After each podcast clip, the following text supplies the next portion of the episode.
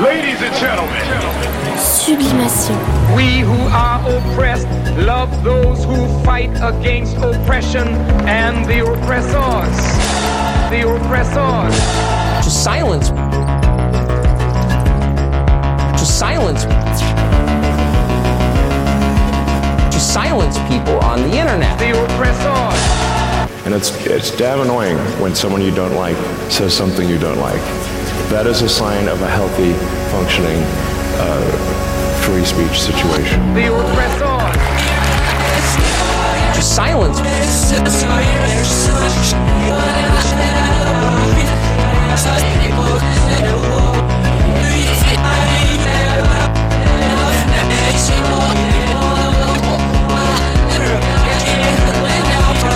And a good sign as to whether there's free speech is, uh, is, is someone you don't like allowed to say something you don't like. And if that is the case, then we have free speech. I never saw such a crowd in my life. 20,000 people outside that couldn't get in. Free speech. It's as simple as that, and he was infuriated by Twitter's effort to silence people on the internet.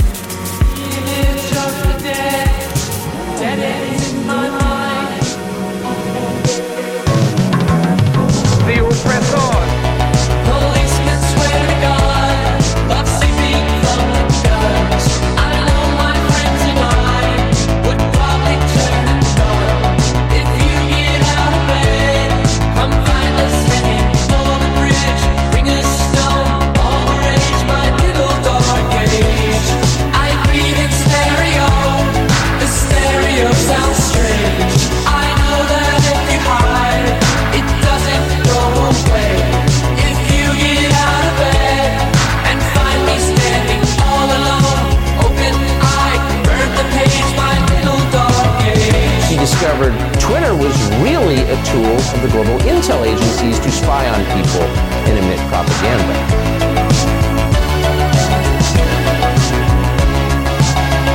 And emit propaganda.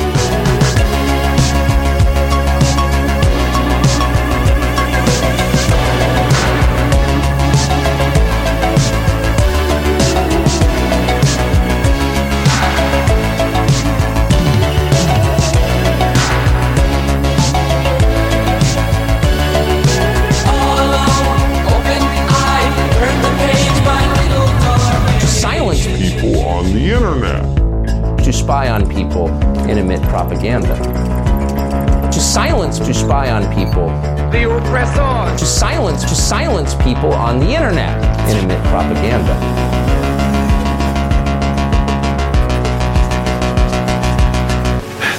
Twitter has become kind of the de facto town square, um, so they are able to speak freely within the bounds of the law.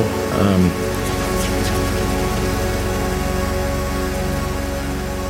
Sublimation. On vient d'ouvrir cette sublimation avec un extrait de la mixtape intitulée Le diable. sur laquelle je travaille depuis plusieurs mois. C'est la suite de A New World Order. dont on entend un extrait en arrière-fond.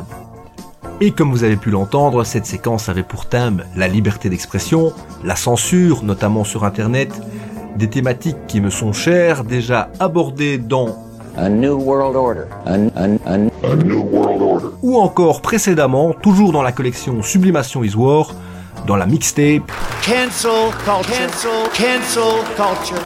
Sublimation vous propose aujourd'hui un épisode intitulé Please the Press in Belgium. Please the, please the press in Belgium. Please the press in Belgium. The oppressors. to silence people on the internet and emit propaganda.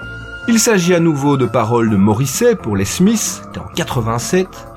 Ce n'est pas une première dans Sublimation. On va toutefois parler exclusivement aujourd'hui de la scène musicale belge, et ce, pendant les deux heures qui viennent. Et oui, c'est un long podcast aujourd'hui, peut-être l'écouterez-vous en plusieurs fois. Du moins je l'espère. Alors euh, c'est aussi un document, puisque un peu comme on l'avait fait l'année passée en exhumant le podcast Prêt pour la bagarre, souvenez-vous, à propos du hooliganisme, on va aujourd'hui explorer les archives des podcasts Sublimation Vintage.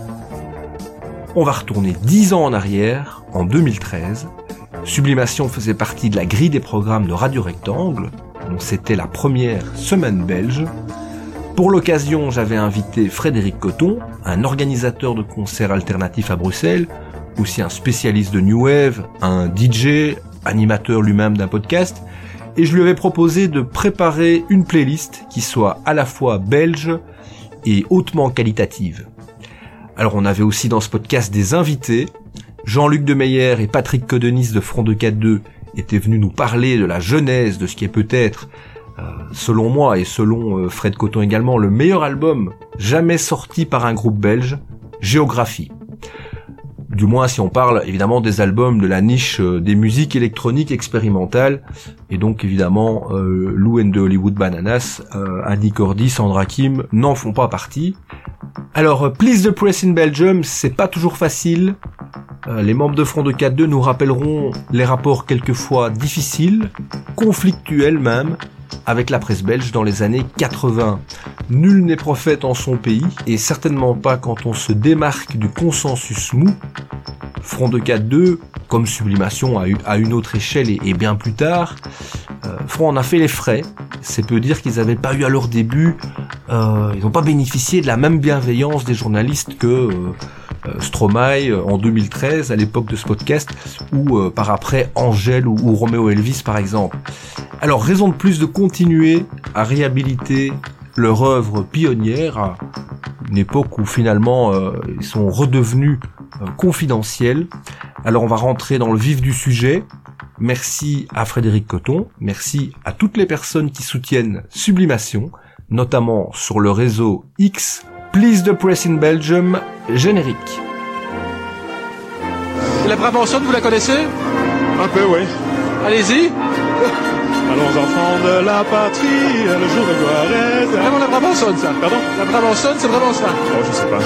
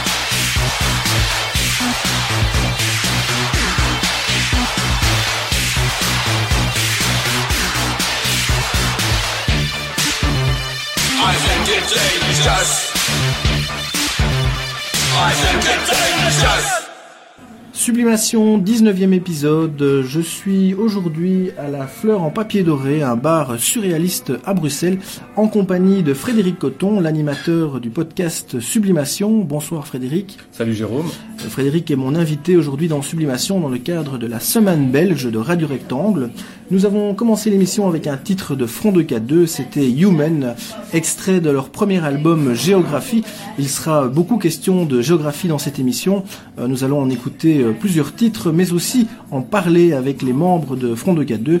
Euh, Deux d'entre eux, en tout cas, Jean-Luc Demeyer et Patrick Codenis, sont nos invités. Euh, Frédéric, euh, pour les gens qui ne te connaîtraient pas encore, euh, sur les auditeurs de Sublimation, tu es donc l'animateur d'Atmosphère, un nouveau podcast, il n'y a encore que deux numéros, une émission mensuelle sur Rectangle. Comment peux-tu nous présenter en quelques mots Atmosphère? Bah, Atmosphère, c'est un podcast effectivement mensuel, comme tu l'as très bien dit, qui est consacré au courant alternatif, underground, euh, aux musiques sombres, euh, pourrait-on dire, et en s'accent, en, en effectivement sur le passé et sur les, les musiques récentes dans ce genre, avec euh, en soulignant la- l'actualité, euh, les concerts notamment, etc. Alors il me semblait naturel de t'inviter dans cette euh, sublimation euh, spéciale belge euh, pour la semaine belge de Rectangle, puisque ton émission a quand même pour, pour référence, pour fond de commerce, les années 80, euh, peut-on dire, sans que ce soit péjoratif, puisque beaucoup de, cho- beaucoup de bonnes choses ont été enregistrées à cette époque, et particulièrement en Belgique, c'est sans doute la meilleure décennie musicale de la musique belge. Pense que tu me contrediras oui, pas. je suis assez d'accord avec toi, effectivement. Euh, D'ailleurs, en préparant cette émission, je me suis rendu compte, j'ai retrouvé certaines choses. En tout cas, j'ai j'ai rencontré la difficulté de, de faire un choix, puisqu'on a dû se limiter dans, dans notre playlist. Oui, par rapport aux morceaux que nous allons jouer. ouais. Exactement, et donc c'est vrai que c'était une année, euh, c'était des années très très productives, très riches euh, au niveau de, de la musique belge. Alors, avant de- d'en revenir à Front de 4-2, dont on reparlera tout à l'heure et qu'on aura le, le plaisir d'accueillir dans cette sublimation featuring atmosphère, disons cela comme ça, euh, je te propose de jouer un titre eh bien, qui fait partie de ta sélection. Alors, qu'est-ce que tu vas nous proposer Alors j'ai choisi un morceau pas très connu, euh, que j'ai eu l'occasion parfois de, jouer dans mes rares DJ sets avec euh, un certain succès, puisque euh, on vient souvent me demander de quoi il s'agit. C'est un, single sorti en 1982 sur le label mythique bruxellois Les Disques du Crépuscule. C'est Lamina Christus par Isolation World, un groupe qui assez éphémère finalement, qui a sévi entre 79 et 82 avec un single produit par Peter Principal de Tuxedo Moon. Voilà, un groupe qui faisait donc partie euh, de la scène du plan K, on peut dire ça comme ça. Ils ont, Oui, tout à fait. C'est là qu'ils se sont fait euh, connaître en, en première partie, je pense, de euh, Susan de Benchies. Je pense, à vérifier. à vérifier. Euh, ils ne nous en voudront pas. Je sais que certains membres du groupe parfois écoutent Rectangle, donc euh, s'ils sont euh, à l'écoute, bonsoir, salutations. On va donc écouter ce morceau, Lamina Christus.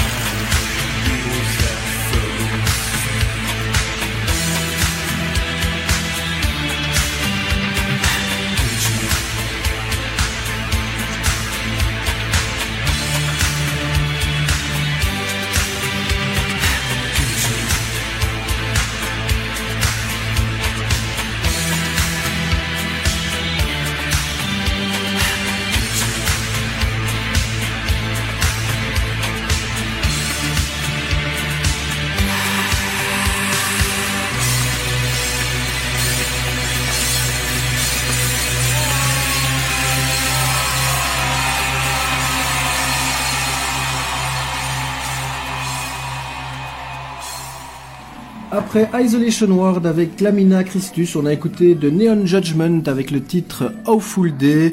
Awful Day, c'est le, morceau qui ouvre l'album de 86 Mafu Cage. Euh, moi personnellement, c'est mon album préféré de Neon, celui que je trouve le plus, abouti, euh, aussi le plus homogène. Euh, C'était leur premier véritable album. Ils avaient sorti plusieurs singles et maxi auparavant, une cassette 6 titres en 81, un EP en vinyle sur un petit label euh, entre les deux. Et là, ils sortaient enfin un véritable album sur Pias. Euh, ce fut aussi le, le début d'une carrière euh, internationale d'une certaine ampleur, d'une certaine visibilité pour Neon Judgment. Donc, je rappelle que c'est un groupe de Louvain.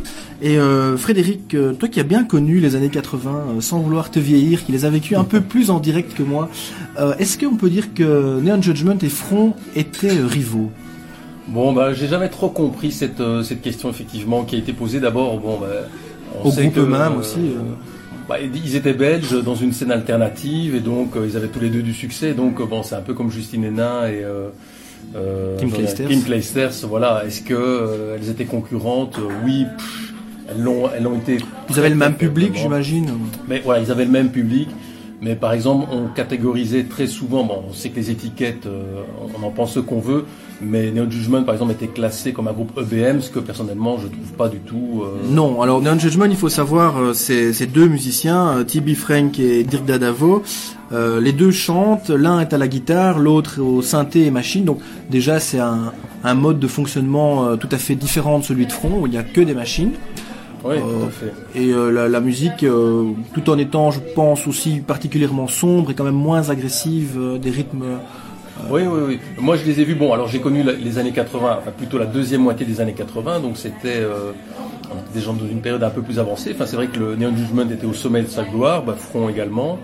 Mais effectivement, en concert, ça, ils n'avaient rien à voir l'un avec l'autre. D'ailleurs, en plus, Front était euh, nettement plus énorme euh, à cette époque-là. Oui, il tournait déjà aux États-Unis, tandis que euh, Neon Judgment commençait seulement à montrer un peu le bout de son nez en dehors de, de Belgique. Ouais, Je pense qu'ils n'ont pas de, euh, ils n'ont pas, il n'y a pas de comparaison tant au niveau de leur carrière que de, de leur style. Et bon, euh, voilà. J'ai cru comprendre que les, les deux groupes parfois se toisaient un petit peu à l'époque, j'ai entendu des anecdotes. Ah, peut-être euh, que c'est aussi la, la, la, qui s'appréciaient pas tant tellement. ouais, la rivalité entre Louvain et Bruxelles est Voilà, ancestrale. hein. ouais, il y, a- il y a de ça certainement.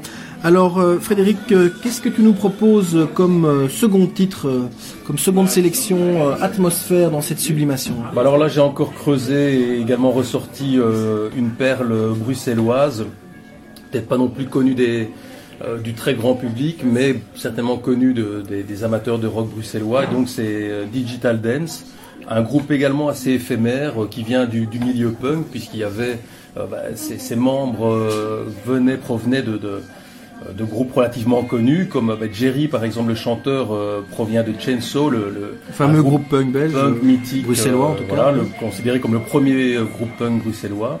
Il y avait également Stéphane Barbery dans euh, dans le line-up et d'autres encore. Stéphane Barbery qu'on salue, parce que je sais que c'est un auditeur de Radio Rectangle également. Oui. Il se manifeste parfois, donc euh, salut Stéphane. Et donc ils ont sorti, finalement ils ont une discographie assez limitée, faite euh, essentiellement de singles, autoproduits pour la plupart, parfois réédités euh, dans, sur des labels, ben, notamment euh, le, le single qu'on va écouter a été édité par Dirty Dance, le label de Mickey Mike. Snowy Red, ouais. Et donc ce morceau c'est Treatment qui, que j'aime beaucoup. J'avais pensé à un moment également passer un morceau de Marine, le, bah, le temps ne nous permettra pas. Mais c'est un morceau également New Wave avec une petite touche euh, funky comme euh, on en trouvait à cette époque-là et Ah. vraiment un morceau marquant. Alors euh, Digital Dance, euh, corrige-moi si je me trompe, ils ont aussi joué en première partie de Joy Division, Ouais, exact, en 1980, donc euh, lors du deuxième concert de, de Joy les Division. mythiques euh, concerts de Joy Division au Planca, que à peu près euh, 2000 personnes dans le centre-ville disent euh, avoir vu, et ils étaient, je crois, 150. euh. Toi J'y qui étais as- pas, non, je peux pas te dire. Toi qui as organisé des soirées euh, Planca, Factory, euh, Remember, euh, tu t'as pas l'info ce que- Non, j'ai pas cette info. Je crois quand même qu'il y avait du monde, mais 2000 sans doute pas. Non, on parlait de pas plus de 200-300 personnes quand même. Possible. Alors on écoute euh, ce morceau de Digital Dance et puis on poursuit, on, on écoutera tout à l'heure, n'oublions pas, l'interview de Front 242.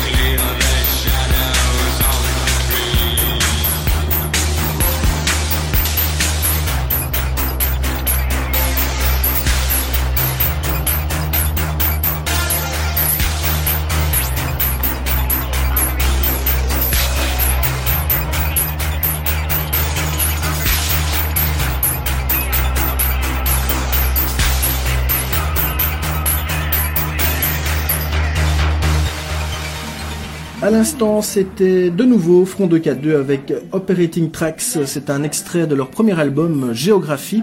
Alors vous savez que dans le cadre de la semaine belge de Radio Rectangle, chaque émission euh, cette semaine met un album belge à l'honneur. Pour cette sublimation featuring atmosphère, le choix de Géographie de Front s'est imposé comme une évidence, n'est-ce pas Fred? Oui, bah, vraiment un album euh, culte, euh, une référence euh, autrefois, une référence aujourd'hui encore pour des, des groupes tout jeunes et, ce partout dans le monde. Un album pionnier d'un d'un nouveau genre musical. On en reparlera dans, dans l'interview. Absolument, puisque nous aurons tout à l'heure deux membres de Front au micro, nous parlant de la genèse de cet album. En attendant, eh bien, je souhaitais vous jouer un autre, euh, dans un, temps, un genre tout à fait différent, un, un titre extrait du répertoire belge des années 80. Euh, tu sais que je viens de Jean Blou. Oui, hein. oui, oui. Et euh, quand j'étais euh, tout gamin à Jean Blou, on, on parlait d'un groupe, souvent c'était Jolimer et Flouze. Euh, je croyais qu'ils n'étaient pas connus en dehors de là, mais non, ils avaient un succès international. Jolimer habitait à trois rues de chez moi. C'était en 81, ils ont eu ce tube, une reprise de Gainsbourg, Je suis venu te dire que je m'en vais. Alors je ne sais pas si tu sais, mais Gainsbourg adorait cette reprise. Mais moi aussi. Et, euh, et, et moi de même, c'est pour ça que j'ai envie qu'on l'écoute. Et euh, Gainsbourg a tenu à rencontrer le groupe à l'époque pour le- lui faire part de son admiration. Euh, et bien voilà, je, pas grand chose d'autre à en dire. Je propose qu'on écoute Je suis venu te dire que je m'en vais, je le maire et Flouze.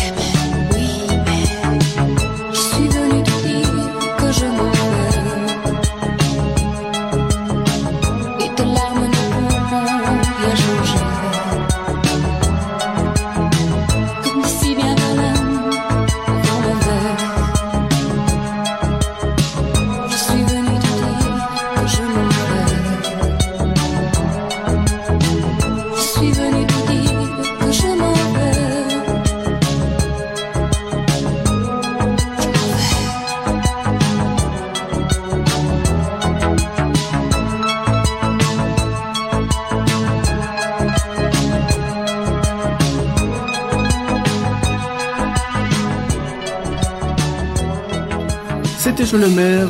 On revient à notre album de la semaine, Géographie de Front de 4-2.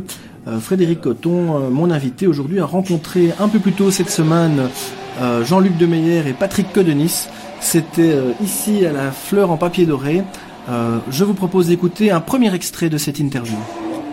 Jean-Luc, Patrick, euh, merci d'être merci d'être là euh, à la fleur en papier doré pour euh, discuter d'un album culte, enfin ce que je considère comme un album culte, euh, Géographie de, de Front de 4-2. Et donc, ben, on, vient de sortir- on vient de fêter à peu près les 30 ans, je pense, de, de cet album. Oui. 32, elle est sortie en 81, 82 80, il est sorti. D'accord. Donc même, c'est pas un peu plus.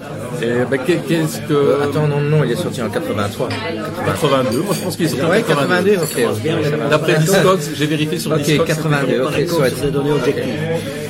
Donc, euh, mais ouais, quel, quel regard vous portez justement sur cet album euh, aujourd'hui? Voilà, pour moi, ça reste euh, mon album favori. Euh,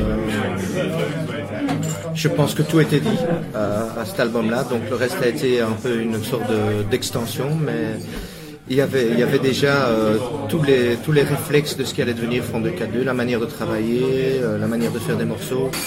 Je pense que c'est vraiment le, la base de, de notre carrière. Ouais, c'est vrai qu'en plus euh, la réponse a été immédiate. Je veux dire, ça, ça cartonnait presque directement. Non, non, non, non. Ça, c'est pas. Non, Fred. Ça a mis du temps. Je crois que dans la première année, les deux premières années, on en a vendu 1000. C'est Human, c'est la sortie du single qui a lancé le. Non.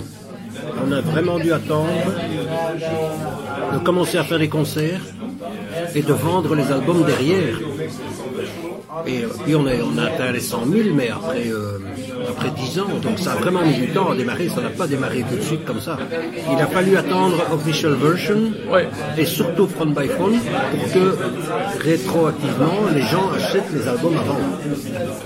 Mais ça, c'est souvent dans une carrière. Mais par contre, ce qui est vrai, c'est qu'il y avait une sorte de succès d'estime, euh, avec notamment le single euh, Human, qui à l'époque était devenu un peu un, un single euh, pour les radios libres à Bruxelles, parce que c'est l'époque où les, les premiers ralo- radios libres euh, émettaient. Et donc, eux cherchaient des, morceaux de musique qu'on ne retrouvait pas sur les radios nationales. Et euh, je me souviens que Human a terminé deuxième d'un top 100, euh, radios confondues à l'époque. Oui, et puis moi je me souviens aussi de cette époque, un petit peu plus tard, mais euh, euh, même si le succès au niveau international, les grosses ventes peut-être sont venues plus tard, en Belgique déjà, euh, passiez déjà à la RTBF, euh, il n'y a pas beaucoup de groupes belges qui pouvaient en, qui pouvaient en dire autant, surtout dans votre style euh, quand même très underground, euh, avec une communication. On a eu la chance d'avoir assez tôt, c'est Jean-Louis Bill qui s'intéressait à nous, et qui Cargo nous a- de nuit, euh. qui nous a fait passer en 83 84. Et puis après il y a eu Ray Cooks. Donc là on a eu des bons relais, il y avait euh, Luc Janssen à la, du côté flamand. Donc on a quand même eu la chance d'avoir été repéré comme ça par des gens qui avaient un pouvoir de diffusion. Comme assez rapidement, on a été repéré euh, par une firme de disques en- aux États-Unis qui s'appelait Wax Trax et qui nous a proposé assez vite d'aller jouer chez eux, de signer chez eux. Et ça, c'est- c'est des relais très puissants qui ont permis de- d'accéder à, à une renommée euh, assez rapidement finalement. Ça a pris, euh, ça a pris quelques années quand même. Au départ, l'album, vous l'aviez sorti en autoproduction au départ. Oui, mais c'est ça. Là, je trouve qu'on s'écarte un peu de Geography parce que euh, je, je pense que le, le, le succès de Geography à l'époque, c'est que en fait, il y avait très peu de groupes de musique électronique. Si tu regardes le paysage de, la musique électronique, tu avais pas mal de groupes allemands, entre guillemets, encore vieille école, style musique euh, krautrock ou euh, planante. Alors, tu avais dans, les groupes euh, phares, tu avais des groupes comme Kraftwerk et autres, tu avais, DAF, avec quelques groupes anglais, mais la musique électronique était quand même à son balbutiement.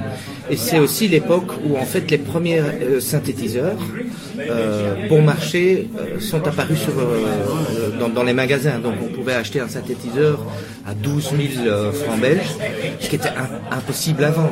Oui, justement, Donc c'est voulais- c'est toutes ces circonstances-là qui ont fait qu'on a pu faire un album de musique électronique vraiment. C'était la démocratisation de- des instruments. Et tu te souviens Entre encore des, des- des- des instruments que vous aviez euh, utilisés Oui, pour on cet avait, album? on avait un, un Roland System 100 euh, qui à l'époque était quand même assez cher. On avait du Cork, c'était super bon marché, Cork MS10, MS20, euh, des petites boîtes à rythme. Donc on avait le PPG qui arrivait assez vite aussi. qui était cher aussi. Qui faisait des Et, sons euh, très cristallins, qui étaient très très chers. Et puis les- les- c'est aussi le début de la musique électronique, aussi donc aussi le début de l'autoproduction, hein, comme, comme tu l'as mentionné, c'est-à-dire le début des home studios, des studios où on, a tout fait chez nous, si tu veux. Un- c'est un album qui a été fait sur un 4 pistes. hein. Je vais pas dire, c'est, c'est quasiment les, les 4 pistes, c'est ce que les Beatles utilisaient. Mais donc, euh, comme il y avait que 4 pistes, il fallait pré-programmer énormément de sons. Et il fallait s'arranger, comme il y a quand même une, une piste qui est, qui est euh, euh, assignée à la voix, Donc il te reste quasiment que deux ou trois pistes pour faire toute ta musique. Donc en fait c'est une époque où on touchait beaucoup les boutons en, en live, on enregistrait, et donc c'est impossible de reproduire cet album parce qu'à l'époque il n'y avait pas de mémoire sur les synthétiseurs. Donc quand tu touchais, tu tournais ton bouton et tu faisais ton son, c'est fini. C'est l'analogique euh, Ouais. totale. Quoi. Ouais. Et justement, comment ça se passait en, en live? Parce que justement, à l'époque, si je ne m'abuse, le MIDI n'existait pas encore, donc la communication entre les synthés était euh, extrêmement limitée. euh, Mais nous, on a pris le parti de travailler avec un enregistreur, deux pistes, mais qu'on mettait sur scène comme un membre du groupe. Donc en fait, on ne le cachait pas, on n'essayait pas de prouver qu'il y avait un playback ou pas de playback. Il y avait et l'enregistreur euh, sur scène, il y avait Jean-Luc devant qui chantait. Et à l'époque, moi, j'étais le seul, le seul musicien, si tu veux, avec un, un synthé qui, qui faisait des sons dessus. Mais euh, effectivement, ça, ça aurait été impossible de synchroniser toutes ces machines. euh, quand tu vois en fait la, la- la complexité de- des sons sur l'album. ça vous a permis d'éviter des... Il y a des groupes qui, le, qui prenaient le risque, mais bon, avec des plantages parfois magistraux. euh, Donc ça, ça vous on, a a, une fois, permis on a une fois essayé de le faire, même deux, trois fois. A essayé à etc. et à Charleroi, et à chaque fois ça, ça a foiré. Parce qu'il fallait non seulement euh, synchroniser ces machines avec des tas de câbles, mais en plus il fallait que le courant soit parfaitement stable. Dès qu'il y avait un- une petite perte au niveau. euh, Je me souviens à, Forêt, la catastrophe. à Forêt, 20h un samedi, grand film RTL, tout le monde allume sa téloche, baisse de régime d'électricité, pouf, toutes les machines se sont tues. Quoi. Donc, euh,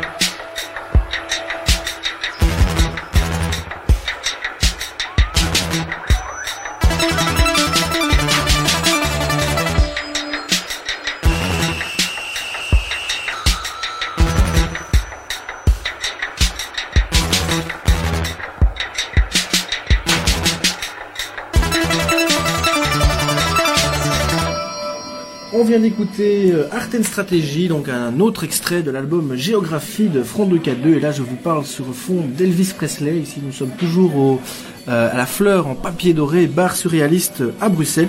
Et c'est surréaliste, évidemment, de vous parler de front euh, sur fond d'Elvis, mais ce n'est pas pour me déplaire. On va écouter maintenant un autre groupe belge, évidemment, et, mais lui aussi issu des années 80 et un groupe euh, tout à fait singulier, euh, puisque c'est un groupe qui avait la particularité de chanter notamment en néerlandais, ils ont aussi chanté en anglais. Alors un groupe qui chante en néerlandais, on pense directement à Clouseau, à des, des choses absolument atroces, euh, les horreurs que la pop flamande version Teen Om Tezin, euh, ont pu produire depuis dans les années 90 ou un peu avant. Alors il s'agit du groupe De Brasseurs, ils proviennent du Limbourg, comme d'autres groupes de la même époque. euh, je pense à Siglo XX, il y avait une, scène là-bas un peu euh, euh, post-punk, euh, euh, new wave. Alors euh, De Brasseurs, euh, on cite souvent euh, Joy Division euh, comme une de leurs principales influences, c'est le cas. Euh, les membres du groupe euh, jouent aussi en parallèle dans des cover bands de, Joy Division. Euh, moi, ils me font aussi penser beaucoup à, Peel, Public Image Limited, euh, particulièrement euh, première période premier album. Et c'est euh, c'est non seulement une de leurs influences, mais euh, je les ai aussi vus en première partie de Peel, figurez-vous, euh, l'année passée ou en 2011, puisque euh, De s'est reformé après de longues années d'absence. Leurs disques ont été réédités, ils ont fait une tournée, et ils étaient donc à la baie, et moi je me suis pris une claque devant ce groupe de plus que cadra maintenant, hein, Oui, au moins au moins quinquagénaire. bien avancé euh, dans la décennie. Euh, le morceau qu'on va écouter a pour titre Entun Waser nichts mehr, et soudain il n'y avait plus rien. Ici il y a beaucoup de bruit en tout cas. Je ne sais pas si vous l'entendez. Le chant peut faire euh, penser à Arnaud, mais ils étaient là un peu plus tôt. Euh, TC Matic réalisait ses premiers enregistrements euh, quand euh, De Brassers a sorti ce single.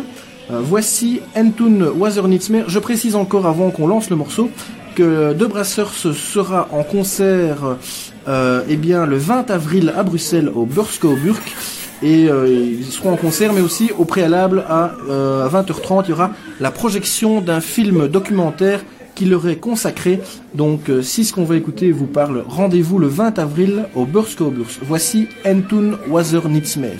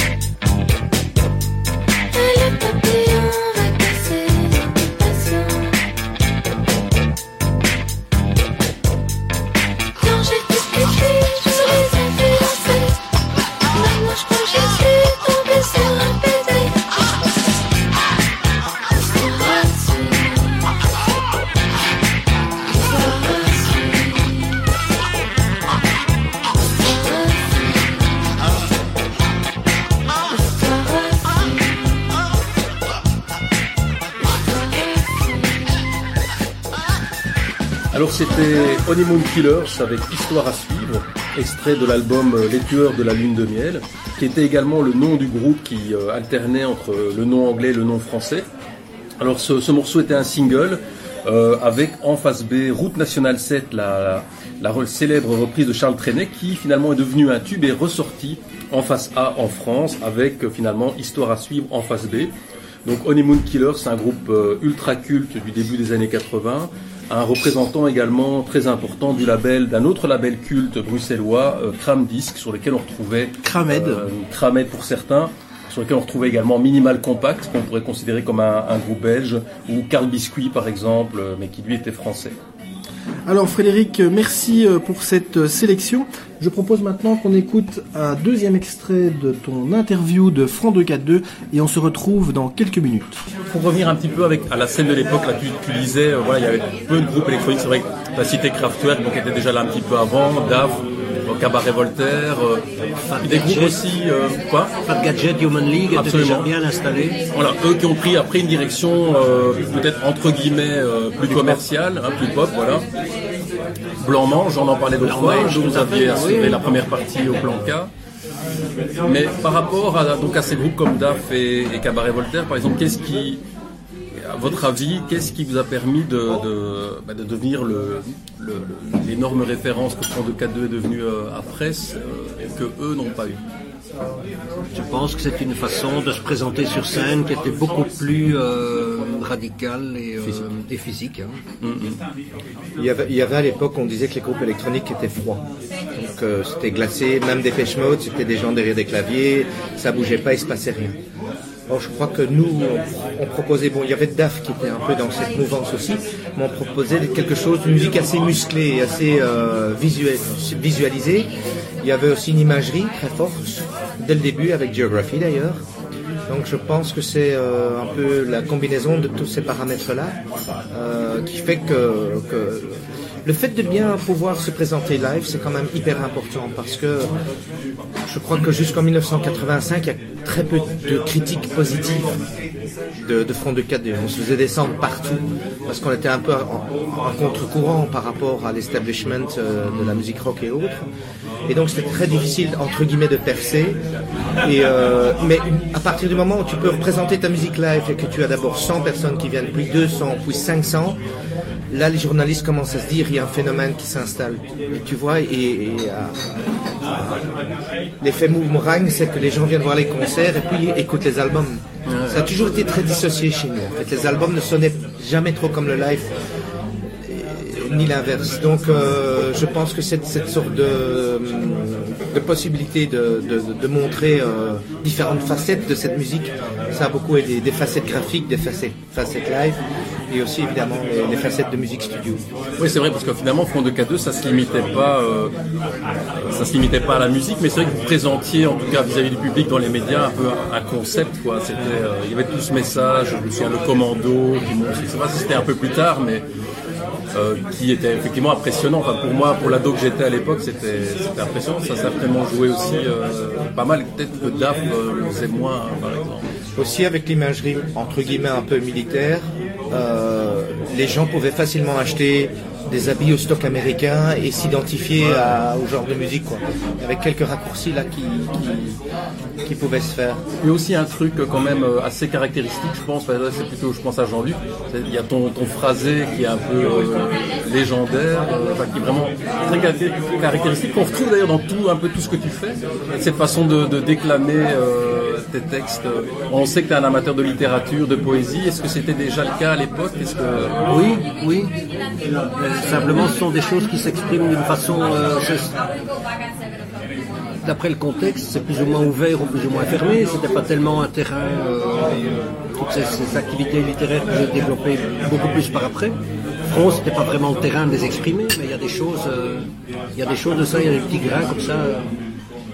Et c'est vrai que, a priori, avoir une voix assez grave et assez caverneuse pour ce genre de musique, ça, mar- ça marchait bien parce que la,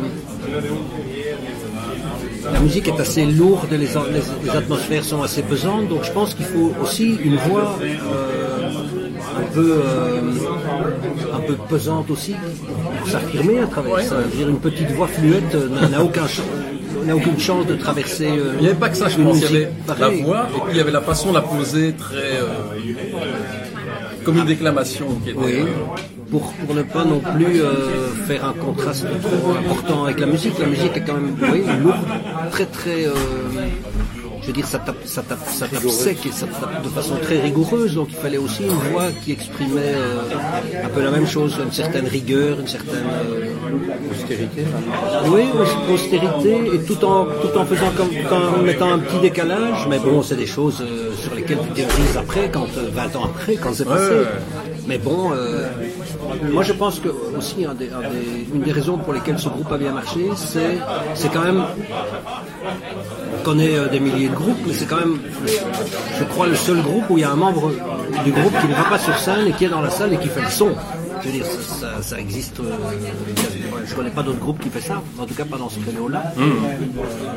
Et ça aussi, c'était une manière de garantir, euh, de garantir voilà, ce- ce- ce- le fait que ce soit un petit commando, qu'on s'auto-contrôle et que tout le pouvoir est en nos mains finalement. On ne remet pas ça, on ne remet pas notre son, qui est quand même euh, la signature ultime. On le, on le garde à l'intérieur du groupe. On ne le remet pas à une personne extérieure. Je pense que c'est un des éléments qui a fait que ça a marché aussi. Donc, ou en tout cas, ça, a marché. Tout est très relatif, hein, mais euh, que c'est un groupe qui fonctionnait d'une façon et qui fonctionne encore aujourd'hui d'une façon différente des autres. Et, et c'est probablement euh, un peu un, un des sauts à les cacher du groupe et qui fait, qui explique la longévité qui, euh, enfin, je sais pas, euh, moi je suis très étonné, ça fait 32 ans qu'on a commencé à faire la musique ensemble, puis ça marche toujours, on va faire ici des concerts dans des conditions incroyables, bon, je veux dire dans des conditions de confort et de rémunération Ouais, et de- et d'épuration, après 32 ans, je suis, j'en suis un peu baba moi-même.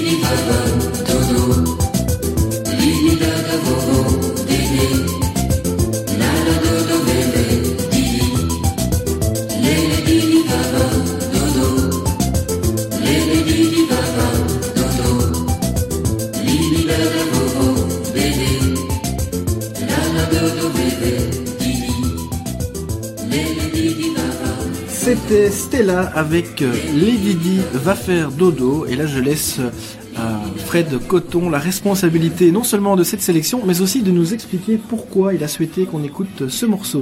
Bah alors les raisons sont multiples. Euh, Je pense que Stella c'est un groupe également assez culte si on peut dire qui est toujours en activité évidemment. qui a commencé au niveau underground en 78 si je ne m'abuse. C'était à l'époque un groupe punk. Euh, et puis, euh, je pense qu'ils ont connu une pause et ils ont sorti en 86 l'album Fuite au prochain lavabo. C'est l'époque d'ailleurs où j'ai rencontré Stella. Je faisais, figure-toi, de, de la radio en province, oui. à Lessines.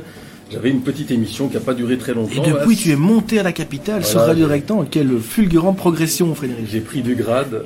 Mais donc à l'époque, un jour, j'ai vu débarquer un couple un peu bizarre avec une caisse de disques euh, sous le bras. C'était Jean-Luc et Mimi qui euh, démarchaient en fait euh, la province avec euh, leur album tout frais et on a fait connaissance.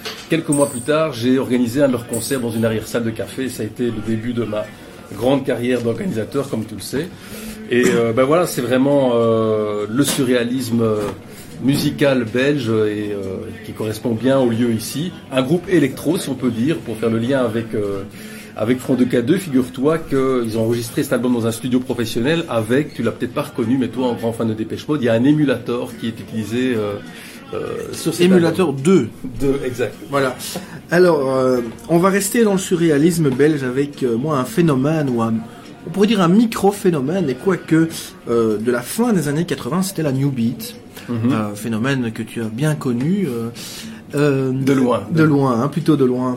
Euh, moi, j'étais euh, jeune à l'époque et j'étais un peu fasciné par ce nouveau genre qui, il faut le savoir, euh, a envahi les, ondes à l'époque, mais du, grand public. La, la New Beat n'était pas du tout comme on peut être le BM ou différentes musiques sombres, un, une- un style euh, presque clandestin ou obscur. C'était euh, quelque chose qui avait euh, pignon sur rue euh, et qui trustait le haut des hit parades. Alors tout n'était pas bon, évidemment. euh, la, la majorité était même plutôt assez euh, infecte. Mais néanmoins, c'était euh, un, un mouvement qui a fédéré pas mal de gens dans le milieu du, du nightclubbing, euh, principalement en France, en Flandre, et puis dans le nord de la France, qui a beaucoup, euh, qui a été très réactif euh, à cette vague partie de Belgique, partie de même du Bocacce, la discothèque à Gand en particulier. Et euh, je voudrais qu'on écoute maintenant les Bassline Boys. Alors je sais pas si tu connais un petit peu leur histoire. Donc c'était euh, euh, deux DJ euh, flamands, Fabian Van Messen et Mark Neutiens. Ils ont fait ça un peu comme une blague, comme je pense la plupart des producteurs de New Beat à l'époque. Alors le morceau qu'on va écouter c'est Warbeat. Alors, je ne sais pas si tu vois lequel c'est. Il avait causé un vrai scandale à l'époque parce qu'il y avait des samples, notamment euh, d'Hitler, euh, de discours d'Hitler dans, dans, dans le morceau, mais aussi de Churchill. Voilà, c'était un morceau sur la deuxième guerre mondiale. Euh, il s'agit du Warbeat euh, Zig Zig Beat Mix. Et euh, il avait provoqué un tel scandale que De Chavannes, euh, à l'époque, dans son émission Ciel Montmardi, avait fait une spéciale New Beat où il aurait fait une très très mauvaise publicité. Il faut dire que dans certaines discothèques euh, du nord de la France, justement, euh, les Bassline Boys envoyaient euh, des, danseurs euh, de, les représenter et ceux avec un certain mauvais goût. Ils étaient en, uniforme SS, ce genre de provoque. Euh, et la réponse, euh, ce fut donc cette émission de Chavannes à laquelle euh, eh bien, les Bassline Boys avaient également répondu avec un morceau On se calme, composé de samples de l'émission et de la voix de, de Chavannes. Mais euh, on va pas écouter celle-là parce qu'elle est vraiment pas très intéressante artistiquement parlant, mais plutôt Warbeat et ce remix en particulier que figure-toi il m'est arrivé euh, euh, de jouer en soirée et même au DNA et il fait son petit effet sur la piste. Voici les Bassline Boys.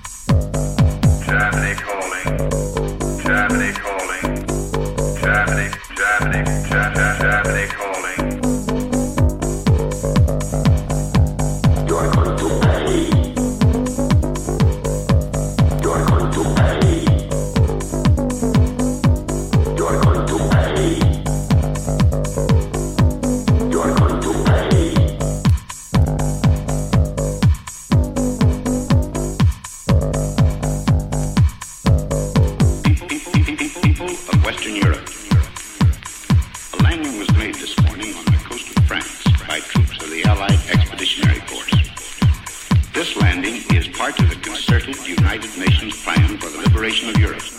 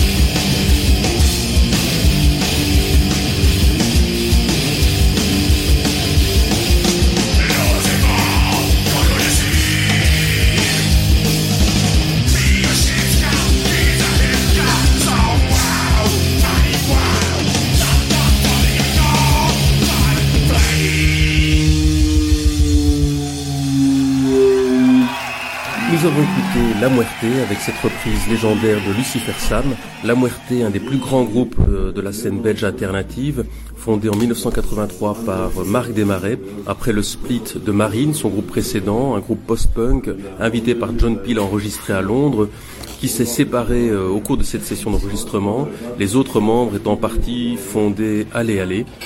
Et ce morceau, Lucifer Sam, eh bien, il est extrait de l'album live enregistré lors du concert d'adieu de, de La Muerte à la Luna en 1994.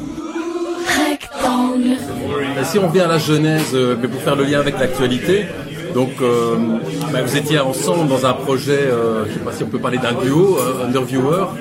Donc quand on lit les, biographies officielles ou pas d'ailleurs sur la, création de, de, de, Fond 242, donc les déclics fonds existaient, et puis que vous les avez rejoints. Vous avez rejoint Front 2K2 alors que, que Dirk est parti et est devenu votre manager. Mais quand on écoute ce que, ce que Underviewer faisait, enfin, je veux dire, c'était presque une destinée de vous retrouver. euh, c'est plus une fusion. euh, et d'ailleurs, il y a des morceaux d'Underviewer qui se retrouvent, euh, pas les seuls qui ont été édités, si je veux dire, euh, euh, sont sur une Controversy. Between et, euh, Ouais. et. C'est un peu normal qu'on se retrouve parce qu'à l'époque, euh, il y avait très peu de gens qui s'intéressaient à ce genre d'instrument. Daniel, Daniel en était un et nous on en, on été des autres. Il y a, il y a quelques. Daniel travaille dans un magasin qui vendait des synthétiseurs aussi. Donc voilà, on se, on se voyait le week-end, on s'échangeait des cassettes. Et euh, Jean-Luc et moi, on était censés faire un disque à deux euh, sur le label New Dance. Et on avait, on avait 3-4 morceaux qui étaient prêts, mais on n'avait pas de technique de production et de mixage. Et comme Daniel avait déjà sorti le premier single de fond, le patron de la maison de disques, enfin patron, c'est un gars qui faisait ça tout seul, hein, il nous a dit écoutez, allez contacter ce gars. Bon, on se dit ah mais on le connaît, c'est le, gars qui travaille chez Hills, etc. Et il va vous aider à, faire, un, disque quoi. Donc on s'est retrouvé euh, chez Daniel dans son petit studio hein, avec un petit 4 pistes. Et là, on est tombé sur Human. Et euh, Daniel a dit, écoutez, moi, je cherche des gens avec qui je peux travailler. Et notamment un chanteur. Il avait écouté les cassettes de ce qu'on avait fait. Il était intéressé par même le, travail musical de Underview, comme, qui, comme tu dis, rejoint un petit peu ça. Et euh, de fil en aiguille, on a décidé de travailler sur Human à trois.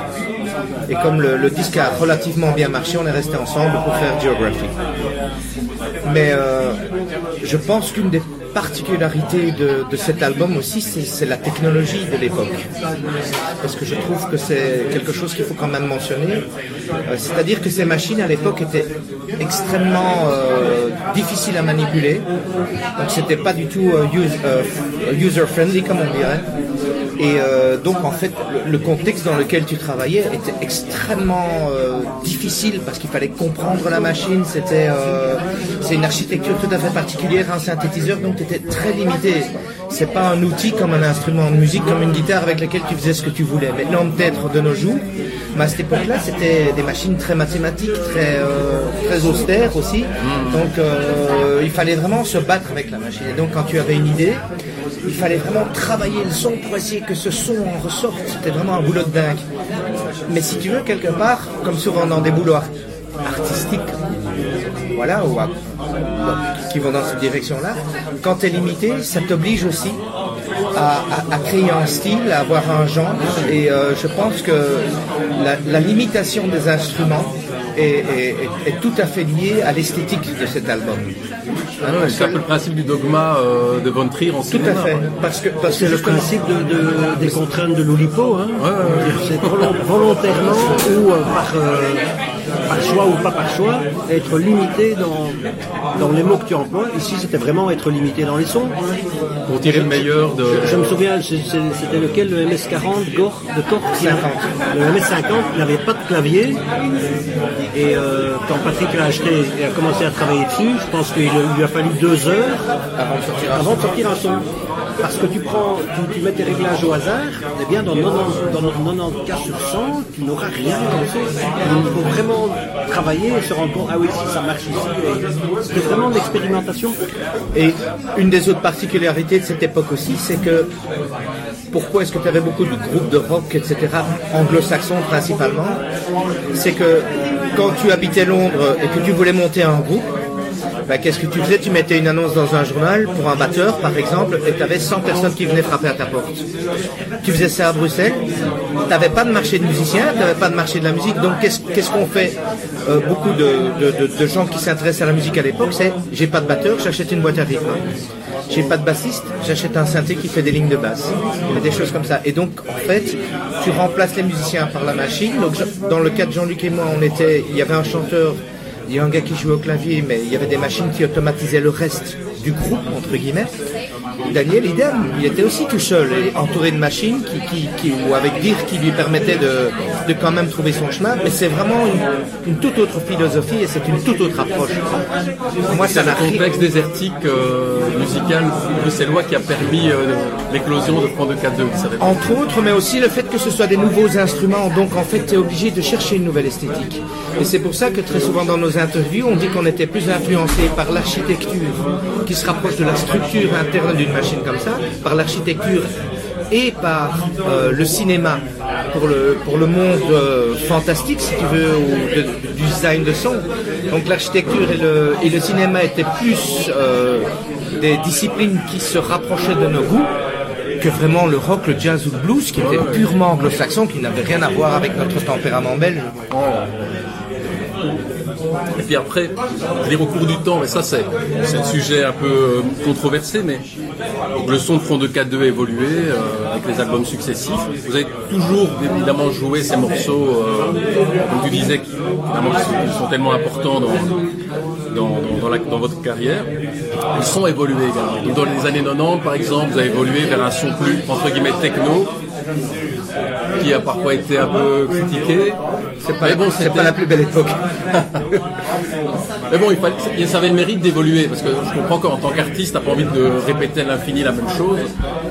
Mais ce que je viens de dire à propos des instruments se vérifie sur chaque album. En fait, chaque album correspond à une forme technologique. C'est-à-dire que les deux premiers albums, tu peux dire que c'est de l'analogique, puis c'est devenu de la synthèse euh, digitale, puis c'est devenu de la synthèse euh, algorithmique, et enfin c'est devenu une synthèse virtuelle. Donc ce sont des termes techniques, mais euh, chaque fois qu'on avait un nouvel instrument, on essayait de voir ce qu'il avait dans le ventre, et ça donnait une couleur au son de l'album. Par exemple, Front by Front, c'est tout à fait algorithmique. Et donc, comme les- les te- la technologie des algorithmes était très mathématique, donc un album très dur, très carré, avec des sons très dans les médiums, etc. Et donc là, si tu veux, l'esthétique de l'album est liée à la technologie. Et ça, c'est assez typique des groupes qui travaillent avec l'électronique, puisque dans le, dans le rock tra- traditionnel, c'est des recettes, c'est comme de la soupe, tu mets un bassiste, et un, un chanteur et un guitariste, et c'est une formule. Mais dans la musique électronique, il y a vra- vraiment des passages très différents. Mais tout le monde n'a pas fait ça. Si tu prends par exemple, je sais pas, prenons un exemple, John Fox par exemple, il est toujours resté quand même un petit peu dans la, la même ligne de conduite, il a moins évolué, ou il a été moins productif aussi. hein. C'est un anglo-saxon. Voilà, oui, c'est vrai. Mais, euh, mais donc aujourd'hui justement, vous- là vous avez fait, si je ne m'abuse, euh, l'année dernière ou au cours des deux dernières années, vous avez fait un vintage tour où vous êtes revenu au son initial, mais avec des machines euh, actuelles, Contemporaines, ouais. Ça s'est passé comment euh, ça Ben, en fait, ces machines, il y a un succès éno- énorme pour ces machines. Et je pense que c'est aussi lié à cette vague de DJ qu'on a eue il y a une dizaine d'années. C'est-à-dire que la musique des années 80 était assez expérimentale, elle partait un petit peu dans tous les sens, avec beaucoup de maladresse et de charme. Et euh, je pense que le business n'a jamais compris la musique des années 80. Les grosses firmes de disques ne savaient pas quoi faire avec cette musique. Dans les années 90, avec Prodigy, Underworld et tous ces groupes-là, en fait, le business a compris comment marketer et promouvoir la musique électronique. Et on a eu des, cartons avec des groupes comme justement Underworld, Chemical Brothers. Les Anglais ont compris comment faire de l'argent avec la musique électronique. Puis dans les années 2000, il y a eu énormément de, il y a eu éno- énormément de, de, de DJ. Et les DJ en fait ont commencé par passer la musique des autres. Et puis très vite on s'est emmerdé. Hein, même en tant que DJ, les gens s'emmerdaient. Et donc ils ont voulu apprendre la synthèse. Et quand tu apprends la synthèse, l'ABC de la synthèse, tu reviens aux instruments de base qui sont les instruments analogiques. Tu as des gens comme Vitalik, par exemple, qui ont commencé à travailler avec des modules, des, éléments de base. et qui ont racheté des vieilles machines qui les intéressaient. Et donc il y a eu un regard pour la technologie analogique. Donc les fabricants ont commencé, Moog et autres ont ressorti des trucs vintage de l'époque avec les défauts en moins. Euh, mais dans notre cas, on les a utilisés comme on les utilisait à l'époque. Donc on s'est donné des contraintes par rapport à la manière dont on les utilisait. Mais on est revenu à ce son, effectivement. Mais c'est vrai que cette technologie analogique est passée très très vite à l'époque. Parce qu'il y a le marché, les chercheurs développaient sans arrêt de nouvelles machines. Et donc il y avait une sorte de course à la dernière. Ouais, la course au progrès, euh. Et donc on est passé à côté de ça. Enfin, à côté de ça, non, on est passé par là, mais très très vite. Alors qu'il y avait matière à développer beaucoup plus. Les instruments étaient beaucoup plus riches que ce qu'on en a fait à l'époque. Donc on y revient maintenant en se disant Oh, mais on pourra encore faire ça et faire ça. Et donc euh, voilà, c'est un, un peu un retour sur, euh, sur, euh, sur des terres qu'on a traversées sans les défricher, alors qu'il y, avait des- il y avait des surfaces qu'on pouvait travailler? Et pour revenir à l'époque de, Geography d'ailleurs, euh, à cette époque-là, tu avais des, des- ingénieurs qui fabriquaient des machines, mais qui ne savaient pas en fait ce que ça allait donner artistiquement. Et si tu veux, l'artiste était un petit peu le miroir de son travail, et donc les artistes faisaient de la musique avec ces synthés qui étaient très bas. Après, c'est des boîtes noires avec des boutons vraiment pas très attirants. Et donc, en écoutant ce que les artistes faisaient, ils modifiaient la manière dont ils construisaient leurs machines. Ça a disparu aujourd'hui. Aujourd'hui, c'est des softwares, c'est les, les software designers, les gens qui créent les softwares, qui sont devenus, si tu veux, et c'est dommage parce que c'est presque essentiellement commercial aujourd'hui, mais tu n'as plus cette sorte de, de- de course et d'épopée où tu as, si tu veux, d'un côté des ingénieurs et de l'autre côté des artistes qui essayent tous les deux de se débrouiller, essayer de trouver un chemin et une esthétique. quoi. Oui, c'était des savants fous quand on revoit les photos, on voit des types, des ingénieurs avec des chemises à carreaux, euh, voilà. boutons, Ouais, ouais. Mais alors, encore pour revenir sur un, sujet qui fâche un peu, mais gentiment, dans, cette période intermédiaire, donc on- il y a eu plusieurs rééditions de Geography. Il a été réédité. il y a eu d'abord l'édition vinyle en 82, puis il y a eu l'édition américaine, etc. Il a été réédité en CD, je pense, en, en 92 pour la première fois. Puis il a été réédité en 2004 euh, euh, avec quelques bonus d'ailleurs. Et euh, là aussi, il y a eu pas mal de critiques par rapport au remastering. euh, on parlait de compression tout à l'heure. Euh, certains ont critiqué la compression trop importante. Puisque Mais il y aura toujours, il y aura toujours des puristes. Et puis je crois aussi que les gens forment leur- leurs oreilles par rapport à une époque. Je crois que les gens qui ont eu l'habitude d'écouter de la musique dans les années 80 ont une oreille, si tu veux, qui est biaisée ou qui est, si tu veux, orientée années 80 et qui ont, qui ont une prédisposition à préférer ce type de son-là. Les gens qui sont plus jeunes écoutent la musique différemment. Ok. Mais pour parler des rééditions, moi j'ai une anecdote avec Geography puisque je crois que c'était euh, à l'époque, on, on allait, euh, fabriquait nos disques nous-mêmes. Et donc on partait en voiture à la maison de pressage, à la maison de, de- d'abord au mastering puis au pressage, on faisait nos pochettes nous-mêmes, donc on allait chercher à l'imprimerie nos pochettes, on mettait nos disques dans les pochettes. Et puis on les distribuait. Geography notamment à Bruxelles a été distribué à l'époque dans des magasins comme Metro, Metrophone, euh, peut-être la Strada aussi. Et ce, qu'on faisait à l'époque, c'est on amenait 5 disques, le gars écoutait, il disait ok ça va, je, je les prends les 5, si je les vends, tu reviens la semaine prochaine, tu m'en refiles 5. Et comme ça, petit à petit, on en avait 1000. Et en fait, ce que disait Jean-Luc est exact, on n'a jamais écoulé les 1000 disques. À un moment, on nous a demandé de venir rechercher nos disques. Donc on, a, si tu veux, racheté nos propres disques. Et ça s'est retrouvé dans le, dans le garage de mon père. J'ai j'ai retrouvé une centaine de géographies originaux de l'époque, euh, peut-être euh, dix, dix ans plus tard. Et, euh, et ce disque s'était vendu à, à 300 000 exemplaires à l'époque. Alors que là, il y en avait 100 qui n'étaient pas partis dans le collection. De la cadre, première dans le cadre des édition. 1000 premiers. quoi. On a vendu ça, ces 100 là au prix des 300 000 autres. Ouais, bon, malgré tout. Non, mais c'était dur, c'était Ouais. pas facile. Eh bien, comment dirais sous ces premières vous avez, euh, il y avait quelques inédits. Enfin, il y avait euh, notamment des, les phases B des, des premiers singles. Et il y avait un, morceau, il y a un très très bon morceau qui n'avait pas été inclus sur Géographie. Là, c'est euh, It Runs Too Fast ouais. Comment ça se fait que ce morceau est resté sur, sur la berge à l'époque en fait, à l'époque, on faisait des concerts, ce qu'on appelait des concerts dynamites. C'est-à-dire que on jouait qu'une demi-heure. Et on avait des morceaux qui étaient punch, et on avait des morceaux qui étaient plus lents.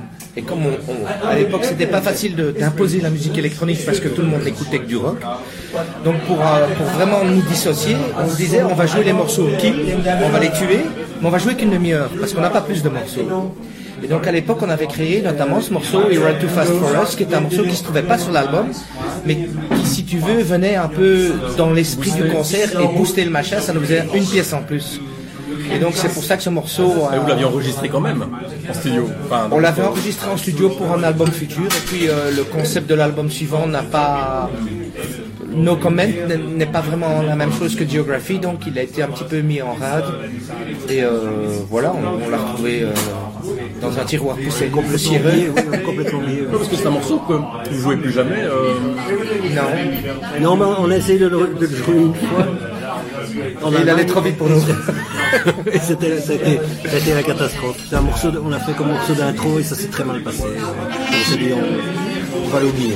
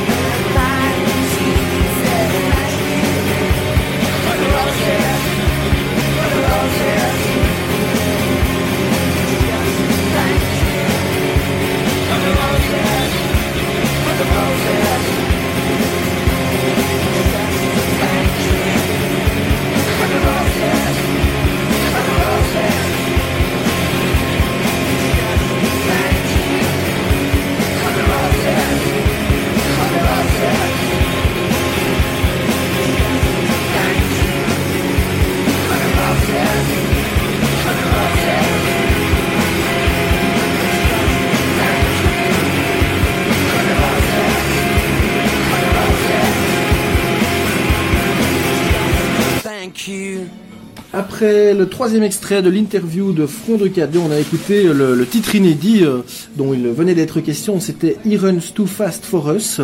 Et puis on a enchaîné avec un autre groupe belge assez euh, énorme, ou en tout cas incontournable. C'était les Anversois de Deus, avec la chanson euh, Rosis. Alors pendant que je consulte ma fiche, euh, Frédéric, euh, est-ce que tu es fan de Rosis, toi Et de Deus en particulier? Bah écoute, euh, rares sont les Belges qui n'aiment pas Deus, donc euh, en amateur de rock, oui, il y en a certainement, mais euh, donc j'ai beaucoup de respect pour eux. J'aime euh, certaines de, de- de leurs chansons. J'aime bien la, la- leur carrière actuelle, en fait, contrairement à toi, mais je peux pas me qualifier de fan. Alors ça nous ramène à une vieille interview de Front de 4-2 dans Humo, où on prêtait, je crois, à Richard 23 des propos euh, très disgracieux euh, sur Deus. Où était-ce Jean-Luc de Meyer Euh, Toujours est-il qu'ils ont démenti, il semble que ce- les propos avaient été très exagérés. Il y a encore des traces sur Internet de cette interview. Alors, euh, Rosis, donc, c'était un extrait de l'album Inabar Under the Sea. Pour moi, celui de la consécration pour Deus, c'était en 96. Euh, leur euh, contrat avec la maison de disques bruxelloise Bang avait été racheté euh, quelques années plus tôt par le major label Island Records. Donc très belle opération pour ce groupe belge, c'est assez rare. Il faut savoir que Inabar Under the Sea s'est vendu dans le monde à 250 000 copies, dont 25 000 rien qu'en Belgique. Faut quand même se rendre compte que les groupes belges actuels sont souvent contents quand ils réalisent 1000 ventes. Donc là, on parle quand même d'un tout autre calibre. Alors, euh, après Deus, je propose de revenir aux années 80, inévitablement, avec un groupe belge, ma foi, peu connu, ou en tout cas euh, oublié. Il s'agit de Bernd Holler. Euh, je crois que tu, tu connais aussi bien ce, ce Oui, groupe. euh, j'adore ce groupe euh, et ce morceau également. Le morceau c'est My Sweet Or, c'est leur, leur unique tube si on peut dire, hein, le, le morceau en tout cas qui subsiste. Il a beaucoup de musiciens actuels lui vouent un, un culte ou en tout cas le respectent beaucoup. Il a souvent été repris encore récemment pour une, une compilation. Euh, c'est une balade au piano, un truc mélancolique. Euh, euh, L'accent français de la chanteuse est assez atroce, mais je trouve que c'est aussi ce qui fait le charme du morceau. La chanteuse c'est Drita Kotaji. Alors My Sweeter, est-ce que tu sais ce que ça veut dire en anglais? Euh, je pense que c'est une affaire de courtisan. Oui, My Sweeter, c'est ça, c'est mon courtisan. Alors, a-t-elle écrit cette chanson, Drita, pour Jim Kerr? Euh, Rien n'est moins sûr. En tout cas, il semble que le chanteur de Simple Minds a- lui a consacré euh, une chanson. Euh, on m'a déjà dit le titre, mais là, je, m'en souviens plus. Mais voilà, ça, roulait bien euh, entre eux. Alors, euh, euh, Simon Rigaud est le compositeur de ce morceau. Simon Rigaud, euh, encore un auditeur de sublimation, ou en tout cas de rectangle, il se manifeste de temps en temps. Bonsoir Simon. Euh, il joue actuellement dans un groupe avec des petits jeunes, la, petite vingtaine, euh, une chanteuse qui a l'âge d'être sa fille. C'est les narcotiques d'Aphodils. Il joue du sitar, il joue de l'orgue. Un monsieur très cultivé, un bon musicien. My Sweeter, ben, c'est son petit chef-d'œuvre. Je vous propose de l'écouter.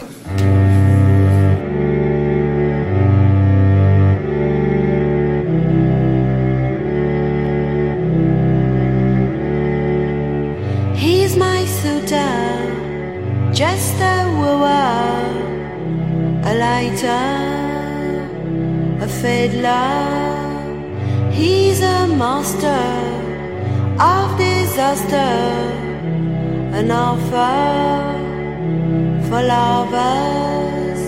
He's a fighter with no dagger, a quitter my killer. He's a flicker, he's a glimmer. I dreamed up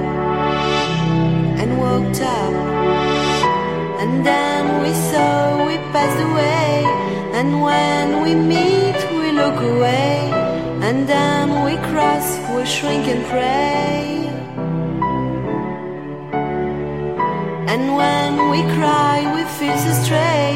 And when we spy, we hope one day. And then we miss, we dream away.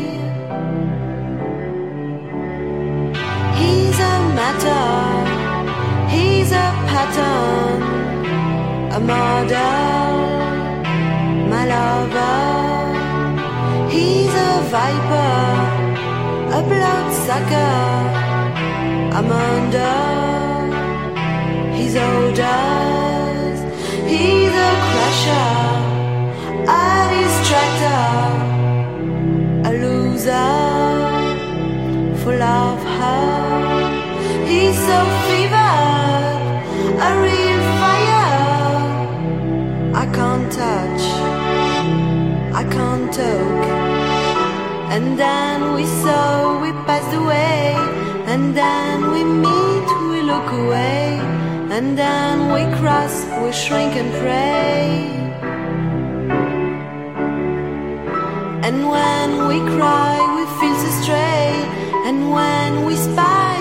hope one day. And then we miss, we dream away. He's my suitor, just a wooer, a lighter, a fiddler. He's a flicker, he's a glimmer. I dreamed up and woke up.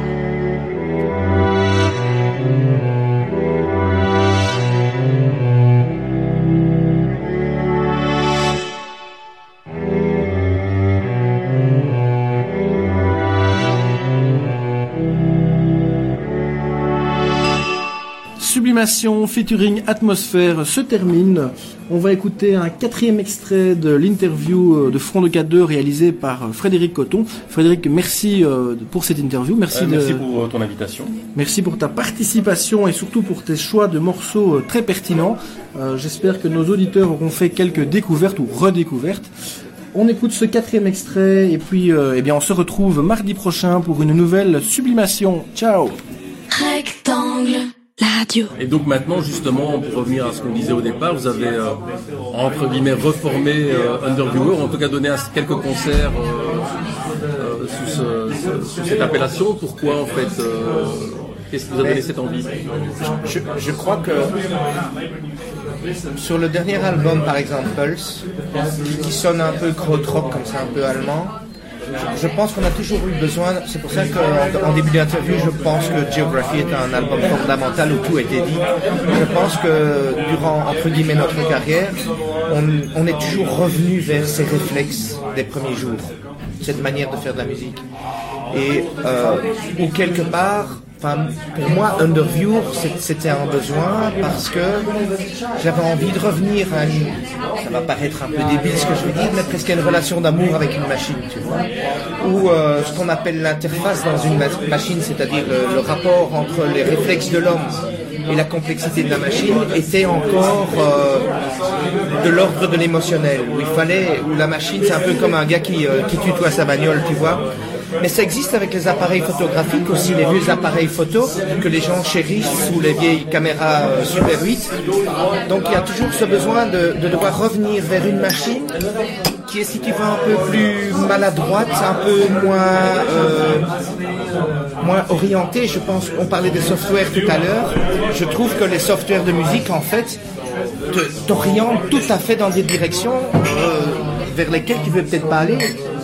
Donc, j'ai l'impression que les nouvelles machines te, te, te poussent à faire des choses que tu ne ferais pas autrement. Et ces vieilles machines, en fait, elles avaient quelque chose d'assez pur. Et donc, euh, et donc ce, ce rapport pur à l'oscillateur, à la fréquence, là, là où l'origine des sons, tu vois, de synthèse et électronique euh, sont mises en place, ce rapport-là, moi, je trouve ça essentiel parce que Mm. c'est c'est là je sens qu'il y a quelque chose de moi qui peut encore s'exprimer. Parce que pour beaucoup de machines aujourd'hui, on est étonné du résultat qu'on peut atteindre et on a l'impression que c'est l'ordinateur qui a plus fait que nous en fait. Qui a plus d'idées dans la manière dont tu peux gérer un son dans l'ordinateur que d'idées que toi tu as. Alors que quand tu es devant une machine austère, tu dois vraiment forcer l'interface humaine, le côté émotionnel, voire intellectuel pour obtenir ces sons. Et donc, moi ça me plaît ce genre de, de contraintes. Et je sais pas si tu es au courant, mais euh, tout récemment, là, euh, il y, a eu y a un sondage qui a été réalisé sur Discogs sur les musiques industrielles, euh, qu'on qu'on interprète un peu comme on veut, quoi, tu l'as vu. Et donc, bah, c'est le- les 101 meilleures chansons, pas de rapport avec des Mode, les 101 meilleures chansons industrielles. Je sais pas si tu connais le numéro 1. C'est Headhunter. Et donc, parce que quand tu dis euh, tout a été dit euh, après Geography, est-ce que, est-ce qu'à un moment, euh, Je parle pour la méthode de travail, pour nous et pour notre mode de pensée. hein. D'accord, donc t'as pas envisagé, Pas- tu pas tu te dis pas musique, hein. rétrospectivement que ah, il fallait s'arrêter après, euh, après Géographie. Non, je suis content de ce qui est venu après. Mais, je veux dire, les quatre mecs étaient là ensemble. Richard, Jean-Luc, Daniel et moi. Et c'est toujours les mêmes quatre. Euh, la méthode de travail, euh, nous on appelle ça une méthode par tiroir, si tu veux, où chacun a son rôle. Et euh, on n'essaye pas d'en faire plus. Et chacun sait très bien en quoi il est bon et comment il peut le faire. Et que chaque euh, ingrédient fait partie de la recette. Donc ça, c'était déjà inscrit dans le premier album. Puisque Ouais, Richard faisait déjà les secondes voix, Jean-Luc faisait déjà les textes principaux, Daniel faisait les bases. Et, Richard, euh, Richard faisait déjà les voix sur euh, Geography. il a oui déjà sur. Il n'est pas euh, crédité si je ne m'abuse. Euh, non, On ne laissera pas dans l'interview. mais il a, il, il a, Si, mais il a fait les voix sur Ethics, par exemple, qui est la phase B de, Oui, oui, de oui, ça, Human, c'est il était déjà là. Ouais, ça c'est vrai. ouais.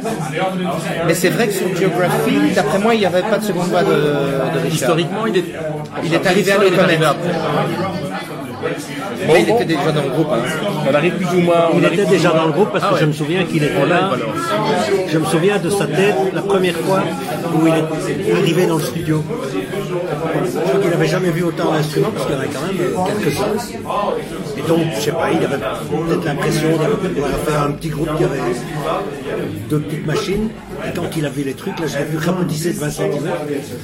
Et il était là, alors, en tout cas, pendant- à partir du milieu et jusqu'à la fin pendant et on a essayé euh, un ou deux concerts à trois avec Dirk, Dirk qui était encore là, on était à quatre avec Daniel. Et rapidement, on s'est rendu compte qu'il manquait un élément dynamique pour les concerts. Et donc, comme il avait déjà été là, on lui a dit ça- Tu nous rejoins sur ça Et il a dit oui directement. Et ça, C'est devenu la dernière pièce du puzzle. Ouais, ouais, ouais, bah, c'est clair que euh, très, très vite, hein. il a une importance primordiale. Bon, ben on arrive tout doucement à la fin de l'interview, et je voudrais juste pour clôturer, puisque c'est la c'est la semaine euh, de la musique belge sur Radio Rectangle.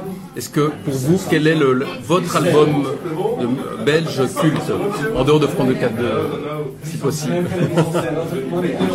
Tous les albums d'Annie Cordy. Euh, belge culte. Bonne question. Préféré, on va dire. Culte, bon. Faut voir ce que ça veut dire. Machiavel. Non, pas, hein. Je suis en train de réfléchir en fait. J'ai pas vraiment écouté beaucoup d'albums belges. Parce que j'aimais bien les trucs de néon, mais pas plus que ça. Euh, Tux de Moon, c'est pas vraiment un groupe belge. J'écoutais quand même.